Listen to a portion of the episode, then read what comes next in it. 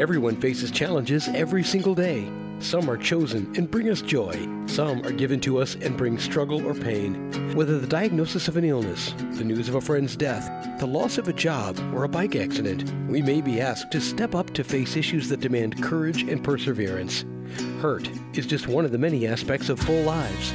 Each week on this show, ACT Taking Hurt to Hope Dr. Joanne Dahl helps us understand how we can use acceptance and commitment therapy to learn to accept what we cannot change and move forward into a valued life. Now, here's your host, Dr. Joanne Dahl. Welcome to ACT Taking Hurt to Hope. Join us for today for a discussion about a psychological problem that we all experience to some degree obsessive and compulsive disorder or OCD, as it is also called. Now, this is an anxiety disorder where people have unwanted thoughts or feelings or sensations or ideas that are called obsessions or behavior. And that make them feel driven to do something, which is actually what's called the compuls- compulsions. So what often happens is that a person will have to carry out a behavior or a ritual uh, to get rid of an obsessive thought that they don't want to have. And this obsessive ritual keeps that anxiety alive. So, for example, most of us probably experience that we're standing outside of our door and wondering or feeling a little unsure if did I shut off the stove or the coffee pot and that might even lead to that I that I have a cat- catastrophic thinking about maybe seeing my children getting burned down in the house. And so what we might do then is we go back to the stove and check if you turned it off. Now, of course, this checking is going to give you some relief about knowing that your house is not going to burn down. But then, when you go back outside and every time you stand outside that door, this feeling of, of uncertainty comes back. So this is what uh, we call obsessive compulsive uh, type of behavior. And today we're going to learn about what it is, how common it is. Um, we're going to learn about how it can be approached from an ACT perspective. And remember, ACT is about accept, uh, choose, and take action. And we're going to see some examples of how how ACT approaches and works with with this type of disorder. So we have an our expert today, Dr. Ma- Michael Twohig. He is an associate professor at the Department of Psychology at uh, Utah State uh, University. You can read more about Mike on his website and also about um, his book about anxiety and depression uh, at by clicking on his name on today's program on webtalkradio.net. So, welcome, Mike. Well, thank you very much for having me. I'm interested, Mike, to know uh, how you got interested in obsessive and compulsive disorders. Well, I didn't choose to start working in this area uh, per se. Uh, when I was getting my master's program, my advisor worked in uh, on trichotillomania, which is compulsive hair pulling, which is sort of a, a sister disorder to OCD. And that was sort of my start, which then led me into working with uh, obsessive compulsive disorder. So, so tell us about this hair pulling. What, in what way is that similar?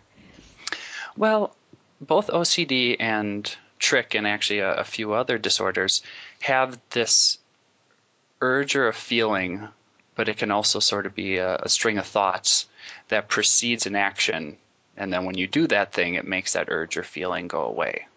Okay, and and the and so um, is that the same thing about like standing outside the door and like in the example I gave? Well, the, yeah, the example you gave is a is a fairly common one of OCD, where where the you know you, you step out the door and the your mind starts going about you know did I do these things and it grows and grows and the fears build and then if you just go back and check, the anxiety goes away. Yeah, but that sounds sort of logical. I mean, wouldn't it be natural that you do go back and check? Well, we all, there's actually really neat research uh, showing we all have obsessive like thoughts. Uh, I've never seen the study saying we all do compulsions, but I'm willing to bet that's true. We just don't do it in the way that that people with obsessive compulsive disorder do it. Okay, so maybe this is a good time. Maybe you could define what what is OCD and, and how uh, when does it actually become a disorder from just sort of normal checking? Well, there's okay. So for OCD, there's three parts, right? The obsessions you talked about, which are the unwanted urges, impulse, thoughts, feelings that are there. There's the compulsion. It's the thing you do to make that urge, feeling uh, less or go away. And that doing one or both of these things causes a problem in your life. Okay. Okay, so what what when does it what would it be obsession? I mean, would that be just having thoughts but then not actually doing things? Or what's the what's the difference between an obsession and a compuls, compulsion? Well, I, the difference between the obsession and the compulsion is uh, the obsession is sort of the thing that shows up first, and the compulsion is the thing you do to make it go away. Okay. One of the questions I think you're asking is, you know, when is it disordered? And yeah. I, I, think that's when it gets in the way of your life. Because okay. again, we all have worries, we all check things, but we don't do it at that intensity or frequency that it would be disordered. Okay, so it, you mean you're saying that it would be a, it's not really a problem unless it it starts getting into the, for example, if I check once or twice, but if I check 50 times, it may make me me like for work. Is mm-hmm. what, mm-hmm. I think that's a, a perfect de- description, and the same is true at, on the obsession end, where, you know, you and I might have a a thought about something we're concerned about, but it doesn't hit us so strongly and and be so hard so it's really kind of easy to let go. People with OCD, it just shows up as the obsession shows up as so big that that alone can be hard to live with. But Mike, if I, am assuming that most people know that the house is not going to burn down, or it's not anyway very likely that these things happen. So why? How does it get to be so difficult for people? That's a very good question. I think at sort of a factual level, uh, most of the people with OCD can tell you that it's not going to happen. The chances are super low. But the thing they'd say is there's so much distress if I don't give in to it that it's really hard for me to go on about my day. My day. So I think it's the distress and the anxiety that's tied with the thought. That's the issue. Okay, so you mean that first they get the the idea and then they start feeling very stressed about it. Mm-hmm. Yes, they do. Okay. Now, is there uh, would there be a difference if, between the behavior or because sometimes I remember that you remember like the kids uh, might say prayers. Uh, would that be considered a behavior even though they're doing it in their head? Oh yes, absolutely, and that's a really interesting point and one that we think about a lot in, in as we research OCD. A compulsion can be something you do, like washing your hands, but it can also be a thing you think or um, other kind of like ritualized thing you'll do in your head. So a lot of us call whether it be a, an overt behavior or something you do in your head, we call them both compulsions. Okay. Okay. So um, give me some examples of um, of some behavior like that that you thought was interesting. That I thought was interesting. Well, the ones I find the most interesting are sort of uh, this sort of magical thing, like like a client I saw a long time ago, she uh, was religious and was afraid of doing something sexually immoral. So she really worried about when I took a shower, right? She'd be naked in the shower and the water would go over her. And now that water has been contaminated in a sexual way and has gone into the the, the water system is now going to touch other people and she doesn't have their consent. That I find really amazing what our minds can do. Yeah, that reminds me. Actually, I, I, had a patient as well. Um, talking about this sexuality, and he was a taxi driver, and he was afraid that he might have sex with a female passenger, and so he his ritual was that he had to keep time, keep keep track of time, because if if like two minutes disappeared and he had a female passenger, he could have had sex with her. So he would have to go and then and call his wife and ask her for forgiveness. Um, and I was thinking, is sex is that something that's uh, common because it's a forbidden. Well, there's a couple areas of OCD where the obsessions are certain types of obsessions are more common. So things with cleanliness and germs mm-hmm. are pretty common. Uh, orderliness is pretty common, and then moral things mm-hmm. are awfully common. And so moral can be tied to religion, but uh, moral can just be kind of the way we are raised or the societies we live in. There's a lot of struggle with moral issues too. Uh huh. Well, so would you say okay? So moral and cleanliness, and what was the third thing you said? I said orderliness. Order. Mm-hmm. Yeah. Would there be?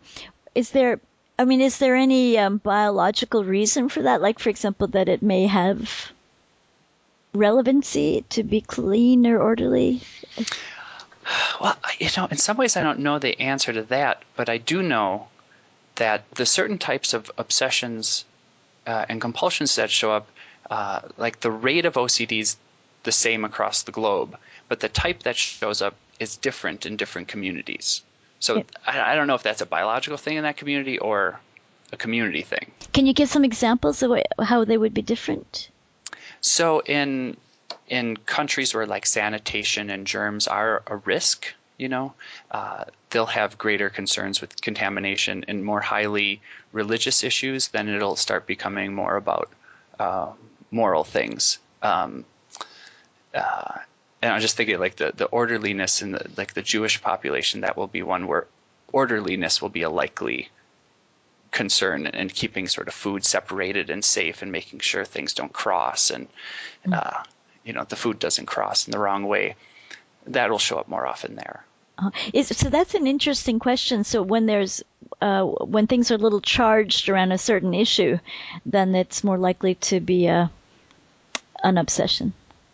Well, I, yes, I think at some level you have to have learned it's something to even be concerned about. Yeah. I mean, some sometimes your parents never brought it up, but uh, often there's somewhere in your community you've learned to be concerned about this. Okay. Okay. So uh, you mentioned th- those would be the types of behaviors. What about thoughts? Is that the uh, what would be the most common types of obsessive thoughts? Well, so there, it's really interesting because the obsessions and compulsions are always tied in a logical way. So uh, the germ and the cleanliness, that's usually a fear of contaminating myself or my family. That's the, what I hear a lot. Uh, the, the orderliness, that one often comes with I feel uncomfortable if things aren't organized, so it's more of an urge. And then the moral ones are usually tied to, uh, like this guy's worried what his wife will, will think of him, or um, that I won't make it onto the, you know, the to heaven or whatever you know belief I have, that will you know not turn out the way I want it to. Okay, okay. So, so Michael, tell me how how does an ACT therapist approach OCD? Well, what I usually say is the compulsions are somewhat easy, right? Because the compulsions we just need to change the way change what you do in that situation and I think most clients know how to not wash or how to uh, step on a crack or or how to walk into a certain you know walk into a church. They just don't know what to do with the thoughts and feelings and emotions that come along. Mm-hmm. So, so how would an ACT therapist approach that? So then, what we work on with uh, the clients and what we spend a lot of time on is how to experience the obsessions. Mm-hmm. Like when that unwanted thought shows up, we help them find different ways to interact with it. And I think at the core is this this idea of willingness, mm-hmm. which is allowing it to be there, and then this idea of what we enact say defusion, which is just seeing that thought as a thought. Okay. We spend a lot of time teaching those concepts. Okay, so if I understand what you're saying, um, so if you th- we think of act as accept, choose, take action. So accept would that be the willingness to have this unwanted thought or feeling? Yeah, that would be, um, and most clients know they need to do that. So the the ideas of seeing thoughts as just words in my head, uh, emotions is just like a thing my body's doing um, practicing allowing it to happen, being present with it. it. They know they should be should be accepting, but the how to you need a lot of breaking down what that thought is to make it easier for them to allow it to be there. Okay, so if you so that would be the accept part that they actually uh, we had a program last week about voices and mm-hmm. uh, it was a little similar to that um, uh, the phenomena of the actual thought uh, to make room for that would maybe was that step one to make yourself bigger than than the feeling or the sensation well yeah the i mean the core if the person isn't willing to have that thought there uh, the the choose you know which direction do i want to go and and, and following that and the take action part um, they have to really be willing to let that thing be there and part of it is seeing the thought for what it really is otherwise it's really hard to let it be there. Yeah. Okay. You know, Mike, we haven't really talked about the, the word defusion. That's um, mm. maybe you could explain what defusion means to our li- listeners. Sure. Well, um, whenever we have a thought, it not whenever. Most of the times when thoughts show up for us, they show up as sort of real, powerful, meaningful things and that's fine sometimes because sometimes treating them as real powerful meaningful things works out really well in life but take an obsession like if i have the thought if i don't you know tap my light switch 10 times the building's going to burn down that's not a thought worth getting entangled with treating as real mm. now someone with ocd treats that as 100% real and meaningful and powerful so this defusion work is helping them see that as just chatter in their head they don't have to buy into, follow, do anything with. It's just words in their head. Okay, so so if an example, if um, you have a very imperative thought that says that you must do this, uh, then the person would look at the thought and um, do what? Well, it's more of a it's more of a skill. Like it's something we practice in session, but with enough practice in session, a little practice out of session, they can see this as this is just my mind telling me something that I was, you know, I got into, you know, 10 years ago. It's not it's not real. I don't have to listen to it. It's just mind chatter. And if they can see their obsession is that, it's much easier to let it be there. Yeah. You know, Mike, I have a question about that because I, I once had a, a patient who was a psychiatrist and uh, she was afraid of getting AIDS. Uh, and she did deal with drug dealers in, in the emergency psychiatric ward. And, and there was a, uh, a chance that she, I mean, a little chance, but anyway, a, a chance that she might be, uh, catch some, you know, the AIDS virus. Right. So, I mean, I know that some, for example, cognitive therapy often, well, might talk about is this probable or not probable, and so what would, what's the difference if I mean, it might there might be a little ounce of truth in this right. thought. Well, from the way I do therapy, it really has to do with what's going to work for the person in their life. And I have no problem with, you know, asking this MD or the, this this doctor if it's really possible, and if the doctor knows that my chances are so slim that I shouldn't be sweating this, but I still sweat it, like I still am caught up in it, then we'd have to take another route here. So yeah. sometimes sort of the, the factual knowledge is not sufficient for some people. So, for example, for my patient, what how could you help her with defusion? If um, well, what I would probably work on with this client is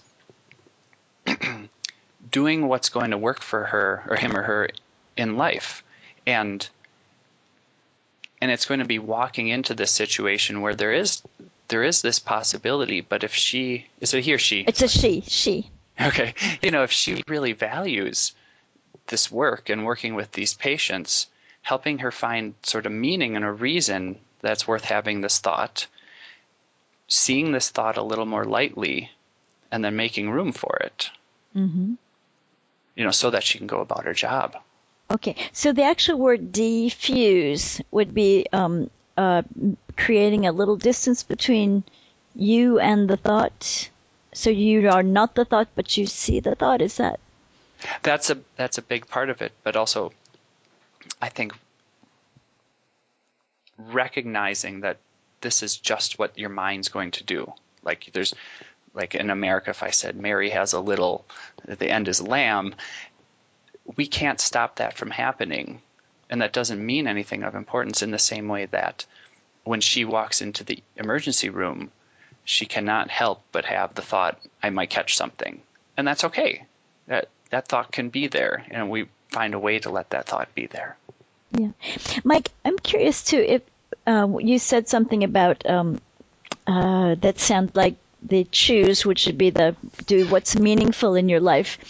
Is it possible, for example, that if somebody washes their hands, that uh, that you could even see this thought as a value? There's a value in there that you know that people do wash their hands to uh, that there is a value, so that you see it from that perspective that um, you know appreciate that thought um, that that this is, thought is trying to help me in, a, in a way. Yeah, I mean that's an that's an interesting point.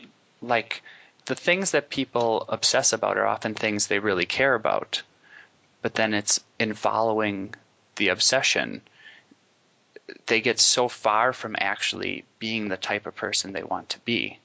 Yeah. So they can kind of see that yeah, there's a value under this. I'm just enacting it in a very kind of non-functional way. Okay, so for so my example, to, for example, if I'm standing outside my door and uh, uh, and I'm scared my kids are going to be locked in and burned to death. Um, so that would be a value that I'm I'm I'm fearful of my children. But but if I stand there doing the ritual, I don't get to work, and I uh, in the long run I actually have trouble valuing my children because I'm spending more time in the ritual. Is that exactly? Or you know, if someone really value, it's a real common. A, a mother's obsessions will often be around her her children. Uh, and in following the obsession, they actually end up being sometimes a poorer mom than they would be otherwise. Because I imagine this client wouldn't be just checking the door; they're going to be doing all sorts of other things versus really being there with their kids. And I try to not guilt the client, but in a sort of slow conversation, you can see that if this is what you really care about, you're kind of showing it in a somewhat off manner. Yeah, yeah, that's important. So, so Mike, tell me what what kind of examples would you when you're handling uh, patients? Can you give me some examples of how you work? Well, I, I have you know one interesting thing is coming to my mind that I run into a lot is. Uh, people get caught up in moral thoughts. It's one of the ones that I deal with often out here, and and this distinction between you know when a thought just pops into your head and you have no control over it. Like if I say pineapple, you can't, you know, you don't get to pick whether or not a picture of one pops in your head. It just sort of pops in your head. But whether you sit there and keep thinking about it and ruminating on it and worrying about it, now that I think is a choice. And that's one of the things I spend a lot of time with my clients on is helping them see that just because that little thought popped up, that's okay. That's part of being a person. But how long you stay caught up in this, you know, you have some some choice here. Okay. And the choice would be well, how much you fight with it, how much you go over it, how much attention you give it, how real you treat it. And it's interesting because we can treat lots of thoughts as small things, but then with these obsessions, man, they just get caught into them. It's, mm-hmm. it's pretty amazing. Okay, so you break it down in a similar way of our program we listened to about voices. So the first thing is the actual um, thought, and and maybe even identify, you know, what I'm af- that I maybe a value even in that that I'm afraid for my children, and then the second part is this impulse to do something about it. Is that mm-hmm. right? Mm-hmm. Mm-hmm. Yeah, it's actually really interesting that you raise the the example of delusions with, with psychosis because the line between a strong obsession and a delusion it can get somewhat blurry. Yeah. Yeah. It's the same thing. It's a really difficult image thought showing up in someone's head. They're trying to figure out what to do with it. Yeah. And so that's when people get into trouble when they when they act on the impulse. When they act on too much. Too much impulse. Okay. Right. What, what other things are, do you think are interesting about um, this the, the therapy? Yeah. Um, I think it's a it's a piece you and I have been talking about on and off, but that in order for them for for my clients to be able to have these thoughts, they have to see that it's just a thought. Mm-hmm. Because it, like, if I have a client, uh, what's an, a, a client I've seen who is afraid if she changes her daughter's diaper, she might accidentally sexually assault her daughter, right? So then she's not doing it. I see where the concern is. I see where the value is. She just wants to be a great mom and never make any mistakes, right? And this would be a horrible mistake. So I see how you could get caught into following that. So we do a lot of work helping that client see that that this is just some chatter your mind is saying at you. And we have to kind of set that up otherwise it's really hard to have that thought there. Yeah. So could could you give an example of how you would do that? You know, with that client, uh, I think an example I might do is, you know, I'd have her close her eyes and and I'd ask her every time I say something, I want you to just not respond to it in your head. Just let it show up. You you hear this these words and do nothing with this. And then I'll say a bunch of things, some of them a little provocative, some of them not. Like what, for example? Well, I might say, uh, you want to be a good mom. Don't make any mistakes. Possible you'll make you'll do something wrong, and I can just picture in her head how she'll run with these. And, mm-hmm. and we're trying to practice in session not running with these thoughts to just have the first thought and not do anything with it. And it's hard, so we practice in session. Yeah. So how do you know that they don't do they don't run off with it in their head? Well, I don't I don't really know, but we do it over and over and we talk about it after each mm-hmm. time and and they can report how well they do or the strategies they're using. Okay. So how about somebody who has more behavior, you know, like, you know, checking this the stove or uh, what about behavior? How do you work then? Well, that, that's really interesting too because we'll work on changing the behavior, but it's not just changing the behavior, it's changing it in the right way. Yeah. So give me an example. Well, uh, another thing we'll say in America is white knuckling, which is like toughing through a situation. Yeah. And I, do, I don't want that. I want someone to openly walk in, to be aware of the thoughts and feelings they're having, to, to let them be there, to not fight with them, uh, to see their thoughts as thoughts, to be present. It's, it's how they change the behavior. So we we spent a lot of time talking about that. So um, it's a, pre- a pretty trendy word to use, self-compassion today. Would you say that um, a person needs to treat themselves compassionately and not white white knuckle themselves through? I think if someone could treat, uh, and I'm going to use the term exposure, and maybe we'll get into it. If they could treat the out of session exposure, treat the behavior change as uh, treat themselves compassionately during it, I think it's going to be much more therapeutic than than sort of toughing their way through it. So how how would what would be the difference? How would you help somebody be compassionate towards themselves? Was while they're standing there outside the door and trying not to check. yes. Well, there's probably a lot of pieces. You know, one that's on my mind right now is, eh, you know, giving themselves the time to get better. It's not. It's not like I have OCD and then I don't. It's really a, a long process of getting there. So if they can, you know, make one percent progress, stay in a situation more openly than they did yesterday, even if that's just a little bit more openly. I mean, I think that's awesome. That's a great step. That'll slowly get you there. That sounds compassionate, Mike. yes. Mike, so we're getting towards the end of the program. I wonder if, if we have some listeners here who are uh, either you know suffering from OCD themselves or who are family have family members who are suffering, how you to help them to go from hurt to hope? Hurt to hope. Um, well, if I can be honest, there's there's a couple parts. One, I'd say, you know, OCD is a treatable thing. So to be aware that there are very good therapists out there, and that sometimes you just do need some help with these these problems. But then I think if someone's in work or wants to work on it a little bit on their own, there's a there's this idea of just being open, allowing thoughts and feelings to show up, not getting tangled with them, and taking small, small steps. I mean, slowly the person will get to where they want to be, and give yourself the time to get there. Mm-hmm.